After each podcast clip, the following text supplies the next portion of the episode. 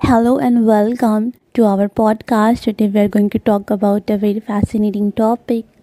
So welcome back. I'm your host Mahnaz Ahmed आज भी मैं बात करूँगी बहुत इंटरेस्टिंग टॉपिक पे और ये सारे टॉपिक आपको मेरे बुक में मिल जाएँगे इन डिटेल्स सो so, आप इंटरेस्टेड हो तो आप परचेज़ कर सकते हो अमेज़ोन या फ्लिपकार्ट से सो so, स्टार्ट करते हैं तो आज हम बात करेंगे इतिहास के ऐसे दौर के बारे में जहाँ भूगोल और शक्ति जिसका मतलब है जोग्राफ़ी एंड पावर ने कैसे पॉलिटिक्स को काफ़ी हद तक इन्फ्लुएंस किया, कि, किसी देश के जोग्राफिकल गुण जैसे मौसम क्लाइमेट और उसके यहाँ रिसोर्सेज सारे कुछ इम्पैक्ट करते हैं।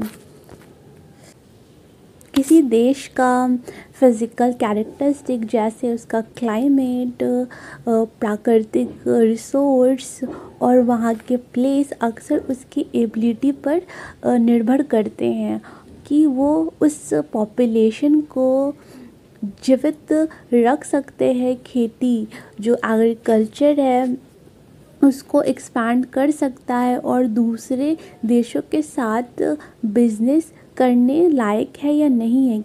किसी देश के इकोनॉमिक्स और मिलिट्री पावर उस देश को बहुत इन्फ्लुएंस करते हैं, जो उसके संबंधित देशों के साथ उसके राजनीतिक संबंधों को भी इन्फ्लुएंस करता है। जैसे कि ऑयल या कीमती धातु, जैसे महत्वपूर्ण संसाधनों तक पहुँच पाने वाले देश बिना इसके संसाधनों के देश से ज़्यादा आर्थिक और मिलिट्री पावर को प्रभावित कर सकते आइए और बात करते हैं एम्पायर एरा के बारे में, जहाँ सी रूट का बहुत इंपॉर्टेंट रोल था एम्पायर के एक्सपेंशन और उसके मेंटेनेंस में। इन रूट का कंट्रोल और नेविगेशन कंट्रीज़ को ट्रेड नेटवर्क स्टेबलाइज करना टेरिटरीज एक्सपैंड करना और दूसरे देशों पर राजनीतिक और आर्थिक प्रभाव एग्जर्ट करने की अनुमति देता है। सबसे बड़ा उदाहरण, सबसे बड़ा एग्ज़ाम्पल इसमें ब्रिटिश एम्पायर का है, जो कि सी रूट के कंट्रोल के थ्रू अपने टेरिटरीज़ और इन्फ्लुएंस को एक्सपैंड किया ब्रिटिश नेवी जिसके समय में दुनिया के सबसे ताकतवर नेवी माना जाता था।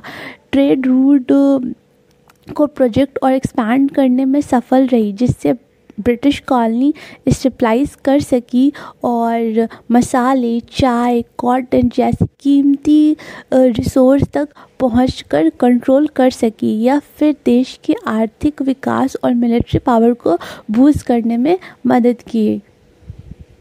पोर्तुगल और स्पैनिश एम्पायर ने भी सी रूट के माध्यम से उसको एक्सपैंड करने में सफल रही। पोर्तुगल ने भारतीय महासागर में व्यापार के में मोनोपोली स्थापित किया और चाइना और जापान तक पहुँची, जबकि स्पेनिश एम्पायर ने अमेरिका और फिलीपींस के व्यापार मार्गों को नियंत्रित किया। इससे सोना, चांदी और मसाले जैसे बहुत प्रीशियस रिसोर्स को कंट्रोल करने में सफल रही और उसको हासिल किया, जिसके जिन, जिनके उनके आर्थिक विकास और और एम्पायर को एक्सपैंड करने में मदद मिली और वहाँ की इकोनॉमिक्स और नेवी पावर उसमें बढ़ाया गया। इसी तरह ऑटोमन ड्यूच फ्रेंच एम्पायर ने भी समुद्री मार्गों के माध्यम से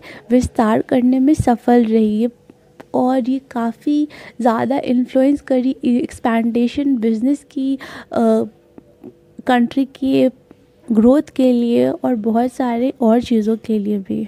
आइए और आगे की बात करते हैं। ट्वेंटी सेंचुरी में जोग्राफ़ी और पावर ने पॉलिटिक्स को शेप किया। दूसरे वर्ल्ड वॉर इस बात का सबूत है, जहाँ जर्मनी और जापान अपनी पावर बढ़ाने के लिए और रिसोर्स को कंट्रोल करने के लिए दूसरे देशों पर हमला किए। इसके बाद, दूसरे वर्ल्ड वॉर के बाद दो शक्तियाँ और दो, और दौर शुरू हुआ।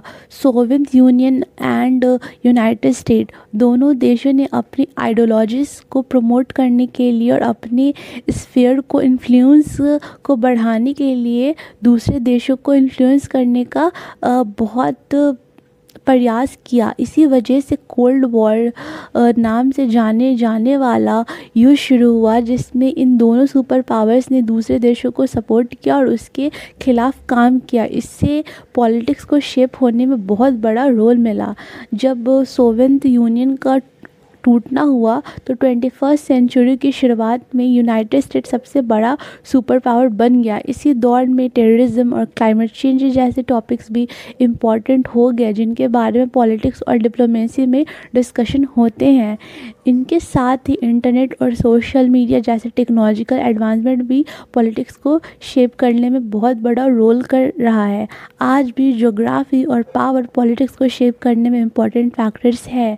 फॉर एग्ज़ाम्पल चाइना का राइज़ के साथ एशिया पैसिफिक रीजन में जियो पॉलिटिकल डायनेमिक्स में चेंज होने चेंज आने लगा है। चाइना के इकोनॉमिक्स पावर और और मिलिट्री माइट को लेकर यूनाइटेड स्टेट और दूसरे कंट्रीज़ इस रीजन में अपने अपने इंटरेस्ट को प्रोजेक्ट करने में अपने अपने स्फेयर को इन्फ्लुएंस को बढ़ावे के लिए कोशिश कर रहे हैं। इन कंक्लूज़न हम बात करते हैं कि जोग्राफ़ी और पावर पॉलिटिक्स का रिलेशनशिप बहुत पुराना है और आज भी पॉलिटिक्स को को शेप करने में इंपॉर्टेंट फैक्टर है।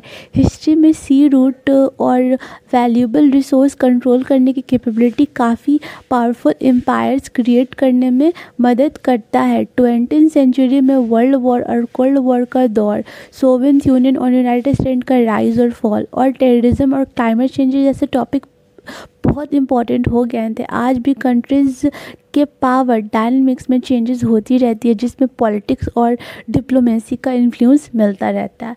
ये सारे टॉपिक्स मैंने अपने बुक्स पे डिस्क्राइब किए हैं। इन डिटेल्स आप उसको ज़रूर पढ़िए। And thanks for tuning